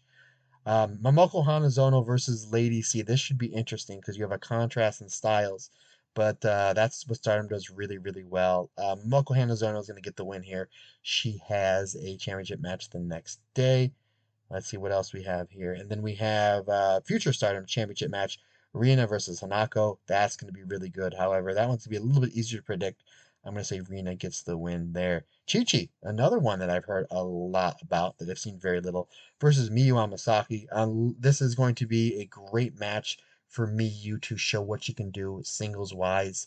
New Blood show, they tend to give Miyu a little bit more time in her matches. So I'm excited for this one. I'm excited to see uh, Chi Chi. Like I said, I know a little bit about her. Uh, what I've seen, I've been impressed with. But I'm going to say Miyu gets the win there. And then, of course, we do have the new rookie. The new rookie's name will be revealed on Osaka on the 16th. So uh, we will know the rookie's name uh, by the time this one hits the airwaves. Taking on Momo Watanabe. Uh, that is going to be a win for Momo Watanabe. Folks, let's review this, our preview, excuse me, this pay per view Stardom Gold Rush. Okay, we have a Gold Rush Battle Royal that has Lady C, Miyu Amasaki, Megan Bayne, Billiken Death, Maika, Mina Shirakawa, Yuna Mizumori, and Hanako. I'm going to say Megan Bayne gets the win there, but they can go really either anyway. Give it to Lady C, give it to Miyu. Uh, you know, it's a Battle Royal. I mean, it doesn't matter, but it'll be fun. You have a lot of really good talent in there. Um, I am just really hope for comedy's sake even though I'm not that, I'd rather serious wrestling than comedy. We're gonna get a lot of serious wrestling on this show. For comedy's sake, that we get an interaction between Melican, Megan Bayne and Billiken Death. That'll be hilarious. Gold Rush Tournament, round one. We have the God's Eye team of Konami, Saki Kashima, and Ami Sohrei taking on the Stars team of Hazuki, Hanan, and Saya Iida. There's gonna be a lot of interesting matchups there especially with the uh, two former members of Oedo Tai with Konami versus Hazuki. That's where my money is for that match. I'm going to say Hazuki, Hanan, and Saya Iida to get the win. Then we have on the other block, we have the Artist of Stardom champions, the Berry Berry Bombers of Giulia, Mai Sakurai and Thekla, taking on the, the Tai team of Ruaka, Momo Watanabe, and Natsuko Tora. I'm going to say that Team Giulia gets the win there, setting up the Moneyball match to be the stars team of Hazuki, Hana, and Saya Iida versus Giulia Mai Sakurai, and Thekla. Oh boy, I really hope that's the final. No disrespect to the other two teams. Obviously, I'm a huge fan of Konami, Momo Watanabe, etc. Uh, but then you put that in a ladder match. I mean, you can have the Berry Berry Bombers get the win here and really kind of shine up the Artists of Stardom champions. But then again, at the same time, Hazuki, uh, Hanan, and Saeed, if they get the win here, don't you think they'd be granted a future Artists of Stardom championship match? Again, I know we have a pay per view on the second and a Korakuen coming up. You can do that one there. I'm going to say the Berry Berry Bombers get the win there, but uh, I can go either way. That can go either way. Folks, we have Starlight Kid's return match. She will take on her Turner foe, Inazumi, and the hottest uh, wrestler in all of Stardom, the winner of the five star Grand Prix and the finalist of the God of Stardom tournament, one Suzu Suzuki. Suzu's going to get the win here. Uh, I think a lot of people think that Starlight Kid's going to eat the fall because Starlight Kid's been eating a lot of falls lately, especially in the five star. But I think with Starlight Kid coming back here, I think you have Suzu uh, Pinazumi. But this is going to be awesome. Uh, I'm not a big fan of three ways just because they get a little contrived because either they're really, really good or really, really bad. I have no doubt this one's going to be really, really good. Uh, but I would have Suzu pin Pinazumi, and that's going to be my pick. Suzu uh, is going to defeat AZM because, again, the title shot. You don't want to beat her on this, uh, what's going to be really spectacular pay per view. Folks, this one's going to go under the radar, and I'm excited for this. Allysin Kay taking on Shuri. UWFI rules match. I've seen a little bit of Allysin Kay That's probably going to be my homework over the next day or two to watch some of her matches. Um, and it's Shuri, it's UWF. Shuri's doing a great job with these matches, calling people out, but it's going to be Shuri. This will be my lock of the night, the one I know I'm going to get right. Um, Shuri's going to get the win here, and then there is uh, heavily rumors that some big things will be going down at Gold Rush. Uh, I assume that this is where they're going to start building to Shuri versus Ronda Rousey, which has been heavily rumored. Um, even Rocky Romero did an interview where they asked about bringing Ronda Rousey in. He said, "Yeah, I would love her to bring her into New Japan and Stardom." So you know, obviously Rocky's not going to say, "Yeah, she's she's definitely coming in," but basically kind of planting the seeds there. Uh, that'd be huge. You built that to Sumo Hall. I think Shuri versus Ronda Rousey. That match alone, you're gonna, you're gonna sell three thousand tickets. Ronda Rousey, love her, hate her. I think she's fantastic in the ring. Uh, I mentioned before when she came back, you know, this last run from WWE wasn't really her best work, still really solid. She's the highest drawing, the biggest star in the history of women's MMA. Uh, I'm not saying she's the best fighter ever in women's MMA. She's top, you know, three or four, but she, go look at the numbers. The numbers don't lie. She's the biggest draw in the history of women, not only women's MMA, but just MMA in general. I think it's like her, Conor, and Lesnar are like one, two, and three. Conor's definitely number one. Then I think like Ronda and Brock are like two or three. Uh, I think you throw Jon Jones, Chuck Liddell, Tito Ortiz. I go on a whole rant. Anywho, I know there are some people that do not want to see Ronda Rousey in stardom. I am not one of those people. I am a thousand percent for it. I will literally be jumping up and down in my living room at 4 a.m. or whenever this match happens. That uh, if that's what we get, uh, we do get the Shuri versus Ronda Rousey match uh, and Sumo Hall. And then you can build towards a rematch because I would love to see it. If it draws money and it's good, I would love to see them run it back. I would love to see them run it back, but uh, we shall see. But uh, yes, I will definitely. Allysin Kay does have a really, really cool look towards her. Stardom would not bring her in on a pay per view against Shuri and Shuri's UWF uh, I uh, style match if they didn't think she could hang. So yes, that would be my homework between now and uh, Friday night that I'm going to watch some Allysin Kay matches. And if you know any good ones, uh, send them my way, folks. Send them my way. High speed championship match: Momoko Hanazono versus Mei Seira. Mei Seira making her first defense of this championship. We've seen Momoko Hanazono quite a bit in Stardom. Uh, she's absolutely fantastic. She challenged for the same belt a year prior against one AZM. I haven't seen much of Momoko Hanazono since then. I'm assuming she's just getting better. And Mei Seira is literally like can make a case for the best wrestler on this roster. Like just what she's been able to put in in the high speed matches, the six person matches, just her comedy, her timing. She gels with everybody. I think this match is gonna blow uh, the doors, the blow the roof off the building, blow the doors off the building. Same difference. And then we go to I believe what is going to be the semi main event. As much I would love to see Mirai in the main event for this Wonder of Stardom Championship. I believe the main event is going to be the ladder match. They did it last year. Uh, that was the main event because it's a gimmick match, the ladder match. And considering we had Saya versus Kairi last year and Shuri versus Utami, which was phenomenal, and the main event was the finals of the money, you know, the, the Moneyball tournament, which we did see the, the Moneyball thing break like two minutes in. Um, I think that would that's going to be the main event. Again, I would love to Mirai. Every time she's in these Wonder of Stardom Championship matches, she absolutely steals the show. Like even the one she lost last year, last summer to Saya Kamatani, I believe that show was main evented by Shuri versus Risa Sera. I'm just trying to think off the top of my head. And that was a great match, don't get me wrong, but Mirai and Saya Kamatani blew it out of the water. Mirai and Tam Nakano, where Mirai defeats Tam for the Wonder of Stardom Championship, wasn't the main event. It was the strap match between Saori and Natsupoi. Uh, Mirai and Konami had a great match, was not the main event. I believe the main event was Giulia versus Giulia versus uh, Risa Sera for the Strong Championship, and then we had Mirai versus Momo Watanabe. Um, what was an absolutely loaded, loaded card, loaded, loaded show, but Mirai and Momo Watanabe to me was the best match on that show to literally the point where we're going to be doing it as an alternate commentary, which you'll be hearing in the next few days for all you Patreon listeners. I would love for this is going to be the best match of the show. No disrespect to any of the matches. A solid card. I'm really looking forward to this card. I'm really excited to see what the big surprise supposedly is. Um, but this is the match I'm looking forward to the most. Saori Anou is, is she's on her game. Mirai is making a case for MVP uh, in Stardom in the year 2023, and this is going to be an absolute baller of a match. They've done a great job building this match up the last two or three weeks. They gave us a little sample of what they can do back in Korakuen Hall in their five star match, and I think this one is going to be. This is going to be.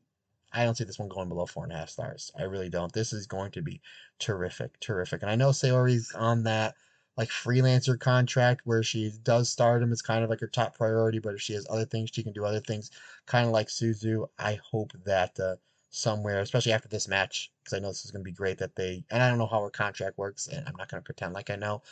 I would love for it to be as soon as this match is over, where they just Rossy hands her you know, a check and here's your contract. So I would love to see Saori uh, in Stardom full time, because in fact she's one half of the Goddess of Stardom champions.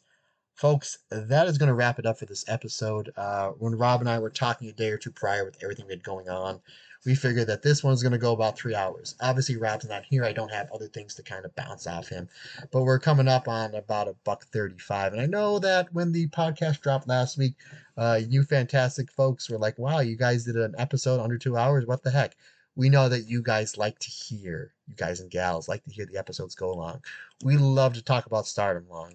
We did over two hours with Karen yesterday. I'm doing an hour and a half here by myself. So, uh, again, thanks for bearing with me. Thanks for sorry it's not two hours. Uh, I really thought I was gonna do two hours by myself because there was so much to go through. But I'm going through my checklist, and I, I you know, I, I had everything here. I went through the Patreon, told you about uh, the Marvels. We did the four shows. Io Kairi watch, the Mayu match for the IWGP, and I was able to preview uh, the New Blood and the Gold Rush show in about 90 some odd minutes. So how about that, folks? How about that? Obviously, when Rob's on, and you guys have all heard, uh, I mean, Rob, we can talk forever about stardom. We really, really can. So the fact this is going about 90, a little over 90 minutes, and it's just me. If this was, you know, obviously Rob was, came down a little bit of a cold and said, hey, man, you know, heal, heal up. No problem. Heal up. We got you. We have a lot of other stuff that we have to cover. So, uh, yeah, yeah, this was uh, this was fun, folks. Thank you all so much for bearing with me.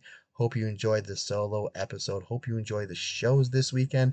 Uh, folks, if I don't get a chance to talk to you next week, especially we're over here in the States, we have Thanksgiving. Hope everybody has a happy Thanksgiving. And I'll do a little sign off next week and uh, hope safe travels. If you're listening to the podcast on either Thursday or Friday and you're traveling, safe travels, you know, to and from, and, uh, you know, spend time with your loved ones. That's the thing that's most important time and health and being with your family and your friends. That is the most important thing in the world. And I hope that your travels are safe and I hope your holiday season is great. I am a huge, if, if you've listened to this podcast before, you know I'm a huge fan of the holiday seasons. I love, you know, Thanksgiving, going to Christmas. I literally, what me and my wife do is, it's very, it's busy as I am with work and obviously Stardom Cast is very, very important in my life. It's very important for me and my wife to sit down and watch TV. Our big thing now is watching these terrible Hallmark Christmas movies. They are so bad, they are good. I absolutely love them. Love there's effort and love put into them. Don't get me wrong, but that's my big thing. I absolutely love the holidays. Anywho, sorry I got on a tangent, folks. Thanks everybody so much for the support. Thanks for everybody for all the five star reviews. I think we're up to like 150 now, which is absolutely uh, crazy. My goal, I said back in the summer, I wanted to get the YouTube page up to a thousand subscribers. We're over 2,000. So you've doubled my goal that I wanted there, folks. Thank you all so much for spreading the word of Stardom. Cannot do this without you. Um, questions, comments, folks.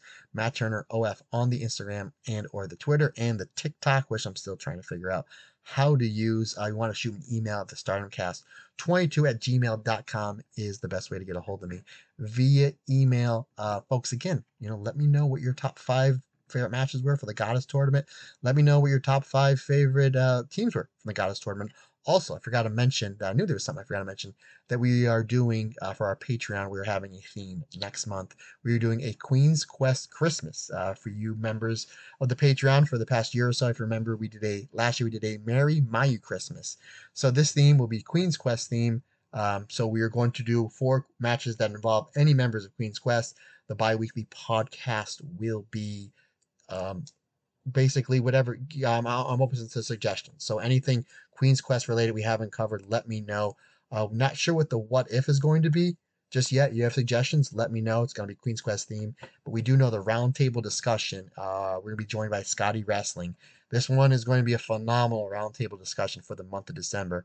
Who had the better championship reign? Io Shirai's World of Stardom Championship reign, the V14, or Saya Kamitani's V15? For the Wonder of Stardom Championship. Obviously, Saya, part of Queen's Quest. Uh, Io Shirai did invent Queen's Quest in the midst of that reign. So you're taking, in my opinion, the two greatest runs in the history of this fantastic company we love, Stardom.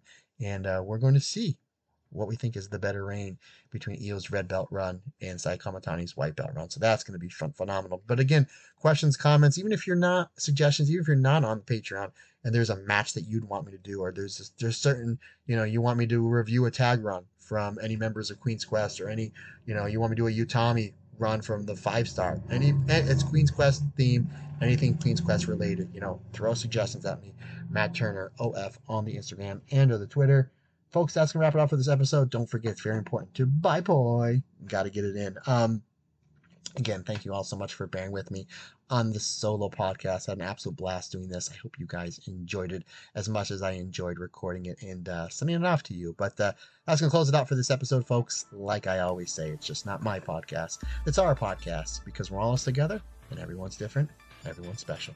Have a great day, everyone.